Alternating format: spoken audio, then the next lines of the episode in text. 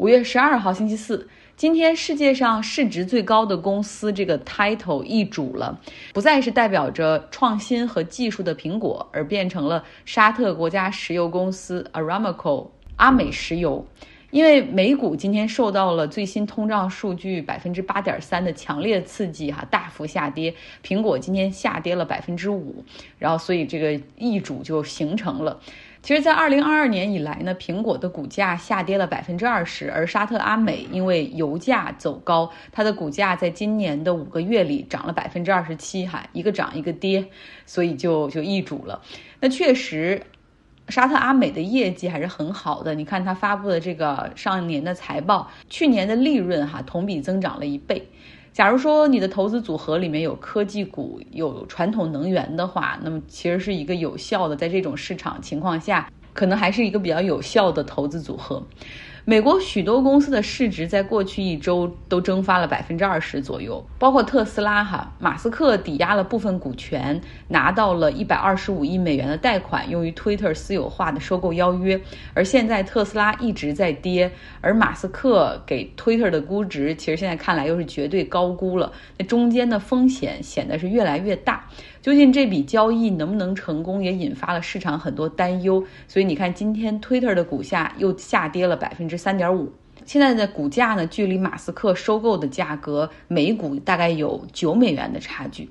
那另外一个问题来了，特斯拉为什么最近跌这么多，跌这么快，跌这么狠呢？罪魁祸首是比特币。大家还记得吗？马斯克之前有一段时间疯狂的猛吹虚拟货币。啊，狗狗币、比特币等等，那他让特斯拉在二零二一年买入了十五亿美元的比特币，总共是四万三千二百个。然后说特斯拉将接受比特币支付购车，但是三个月之后又反悔说啊，比特币因为太耗电了，对环境不友好，这个挖矿的过程，所以不会接受它的支付了。但是呢，特斯拉所持有的这些比特币从来没有卖过。那当时是一个很好的投资决策，因为之后比特币是一路走高，哈，涨到了最高六万九千多美元对一个比特币。那特斯拉还凭借着在比特币上的收益，实现了财报上的大幅盈利。但是随着现在比特币的价值跌破了三万美元，那特斯拉所持有的比特币也是缩水，哈，所以现在已经这部分的持有开始亏损了。在美国的上市公司里呢，特斯拉是持有比特币第二多的公司，持有第一多的公司叫做 MicroStrategy，这是一家分析软件公司。嗯，他们之前挺牛的哈，因为也是有十万多个比特币吧，所以你知道那个投资在比特币疯狂的时候，他们的股价也很疯狂。但是最近因为虚拟货币整体不景气，或者整个的这种 volatility 的这种都不太景气，MicroStrategy 这家公司的股价在最近一周啊，一周里面跌了百分之五十。那另外呢，数字货币的交易所 Coinbase，它也是各种被抛盘，今天就跌了百分之二十六，在过去一周也是跌了将近百分之六十左右。你再看看你的朋友圈里面的那些币圈的人哈，最近他们基本上都很安静。以前就是行情好的时候，天天都在喊说 hold 住 hold 住，或者继续买比特币，有一天一定会变成一比十万美元。但是到现在，他们的朋友圈里更多的就是晒晒孩子。哦，我现在还有一个疑问想问大家哈，希望帮忙解答。就我们看到股票市场也好，虚拟货币市场也好，上面是蒸发了上万亿的美元，那这些钱去了哪里呢？我们知道，像期货市场，他们是一个对手盘，那有人赔钱，那那部分的钱就被对手盘的人赚走了。那股票市场。好像空头也未必能全部吃到下跌的那些蒸发的市值，对不对？难道财富真的就烟消云散就消失了吗？现在都是数据的这种电子交易所，那我们可能很难判断这些钱到底去哪儿了。假如说我们退回到更早期哈，假如说你买股票要带着现金去去结算，然后交易所要把这些现金锁在储藏柜里面，然后买入和卖出的过程都有这个钱这个。纸币还来进行结算，那当它市值那么大的时候，这个交易所里面它那个为这只股票所存钱的那个账户里面的钱肯定也是很多很多的，可能要几个房间才能放得下。当股价暴跌，市值变小的时候，那这些纸币是流向了哪里呢？我和一个朋友探讨哈，他就说你干嘛想那么复杂？你就假如你买了一头猪，这头猪是价值两千块钱，一周之后你急需用钱把这个猪卖出，你出两千块钱卖，没有人买，然后最后是一千块钱成交，那中间你的财富实际上就蒸发了一千元。但是我觉得说不通啊，至少第一次卖我猪的这个人，他实际上那儿还是赚到了两千块钱的哈，所以说这个钱。不是蒸发，而是财富转移而已。所以想问问大家哈，股票市场上这种几万亿、几万亿美元的市值蒸发，这钱就真的没了吗？还是百分之百的实现了财富转移呢？希望大家可以帮我解答一下这个无厘头的问题。来到美国，我们继续说说即将消失的联邦层面的女性堕胎权。上周我们讲了最高法院裁决书的草稿提前被泄露了，呃，五比四的。一个裁决，保守派他们将非常得意地终结允许女性合法堕胎权的这种判例，然后会将权力交由各州来决定。目前至少有二十三个州立法者已经有了哈，或者正在准备出台立法来限制合法堕胎权。民主党他们要做一些事情去扭转这个局势，因为你不能看到这个美国的社会在就这样开倒车哈。他们在国会发起了一项立法，你既然通过法院的渠道把判例给取消了，那我们就从立法的层面出台法律，重新赋予女性在联邦层面的堕胎权。这个投票在参议院进行，那参议院呢，就是是之前共和党定下来的一个 filibuster，就有这么一个政策，就是像有一些比较敏感的法，争议比较大的立法，尤其是像堕胎权这种，你必须要达到 super majority，也就是有百分之六十的人支持，然后你才能够去通过，否则就用 filibuster 拖死你，你就这个投票其实就是黄了的意思。那今天这个投票中呢？共和党人是非常一致的，全部反对，再加上民主党的一个叛徒，西弗吉尼亚州的参议员 Joe Manchin，最终是五十一比四十九阻击了这个法案的通过。实际上，这个结果也是意料之中哈，因为你想，民主党只有五十个席位，那他需要至少有十个共和党的议员加入他们投票才能够通过，那现在是基本没有可能的。但是呢？还是要推这个投票，就是更好的，因为你这个是 call everyone's name，然后你最后是 yeah 还是 nay，是同意还是不同意，就让选民看个清楚哈。比如说平时那些啊口口声声说自己支持堕胎权的两个共和党女参议员，一个是阿拉斯加州的 Lisa Murkowski，还有缅因州的女参议员 Susan Collins。他们平时都说捍卫女性堕胎权，但是这次他们也都投了反对票哈。但是他们给出的冠冕堂皇的理由就是啊，这样告立法成本太高了，通过之后啊，你只会被各州起诉，然后打官司，最后到最高法院，然后你还是说不通。然后还承诺说他们一定会在自己日后的工作中一定帮助女性去争取这个权利。我觉得真的是说的都是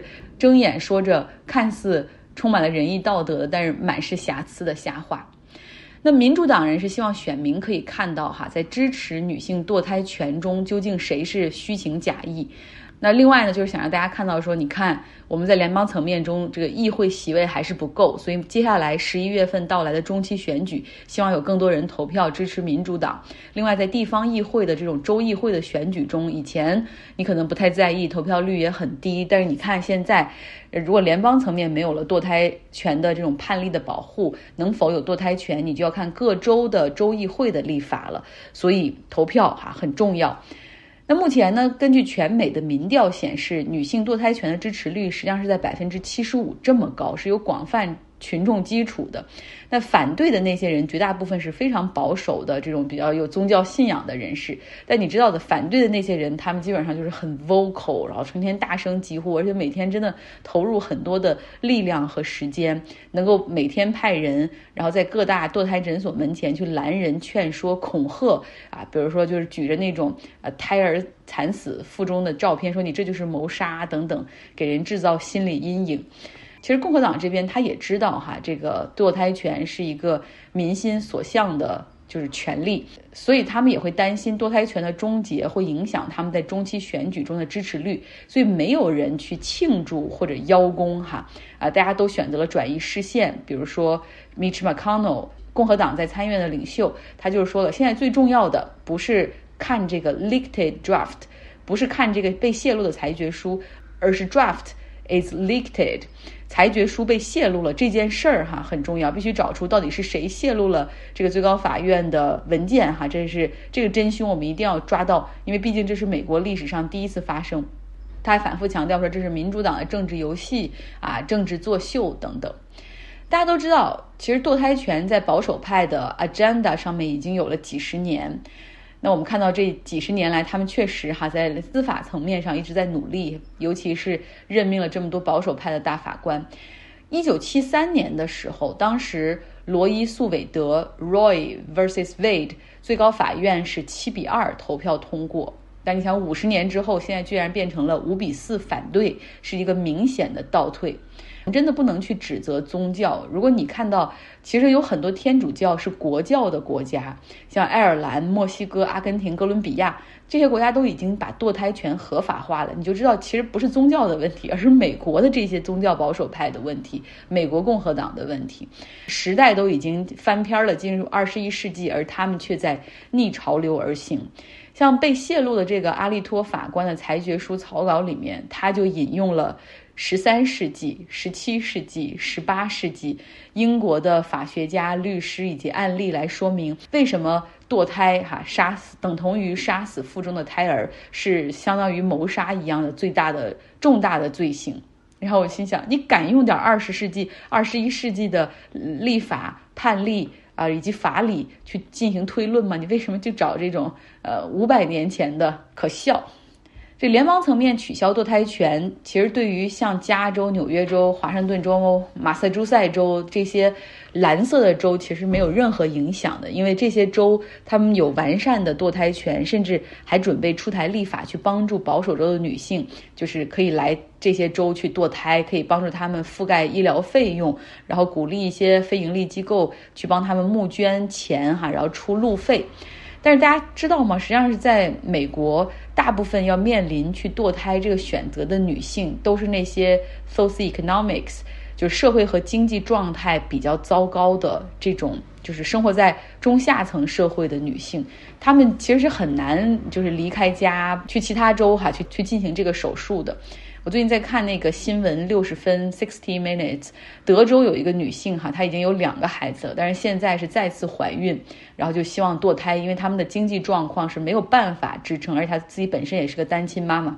然后，但是德州呢，他们已经通过立法禁止了怀孕六周之后的堕胎，而她就是六周零两天就没有办法在德州进行堕胎。最后，她就是和一个亲戚，就是带着他开车十几个小时到了最近的俄克拉荷马州的一个诊所进行了堕胎。但是很快哈，俄克拉荷马州也将禁止这个堕胎权利。所以，你觉得到时候像她这样的家庭或者女性，能够把孩子扔下，然后自己跑到另外一个州去，去待上两天或者三？天去做手术吗？最后我们来到以色列和巴勒斯坦这边哈，一名半岛电视台的阿拉伯语频道的女记者西林阿布阿克莱，她在约旦河西岸以色列占领区进行采访和跟踪报道的时候，被以色列军方开枪打中头部，中枪而死。与她同行的另外一位半岛电视台的记者，她是背部中枪，没有生命危险。这个女记者西林。阿布埃克莱是美国和巴勒斯坦的双重国籍。他在一九九七年加入了半岛电视台，参与报道了多次加沙战争、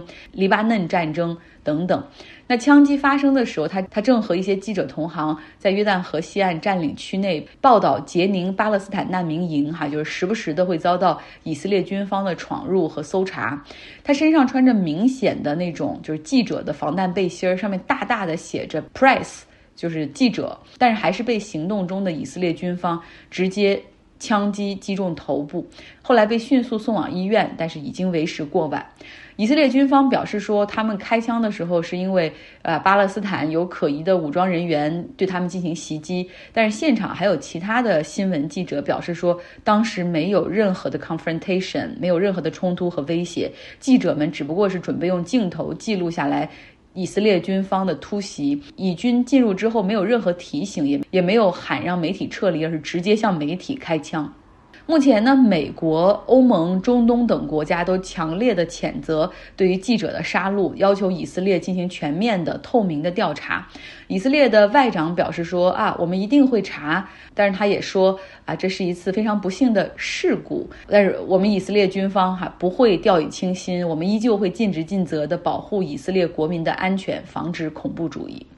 就大家看到这条新闻，就是非常绝望的巴以冲突的写照。还记得吗？我们之前讲，就是三月份以来频频发生针对犹太人的恐怖袭击，然后以色列军方和安全部门现在是高度警惕，他们开始对占领的巴勒斯坦地区进行高压的安全防控，然后时不时的就要去冲入一些地方搜索恐怖分子和一些武装力量。那这个过程之中，实际上是我们不知道应该用暴力执法还是。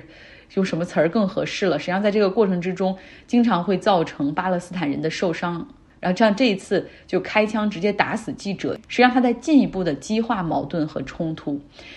唉，感觉在那个地方哈，这个巴以冲突真的陷入到了一个死循环。好了，今天的节目就是这样，希望你有一个愉快的周四。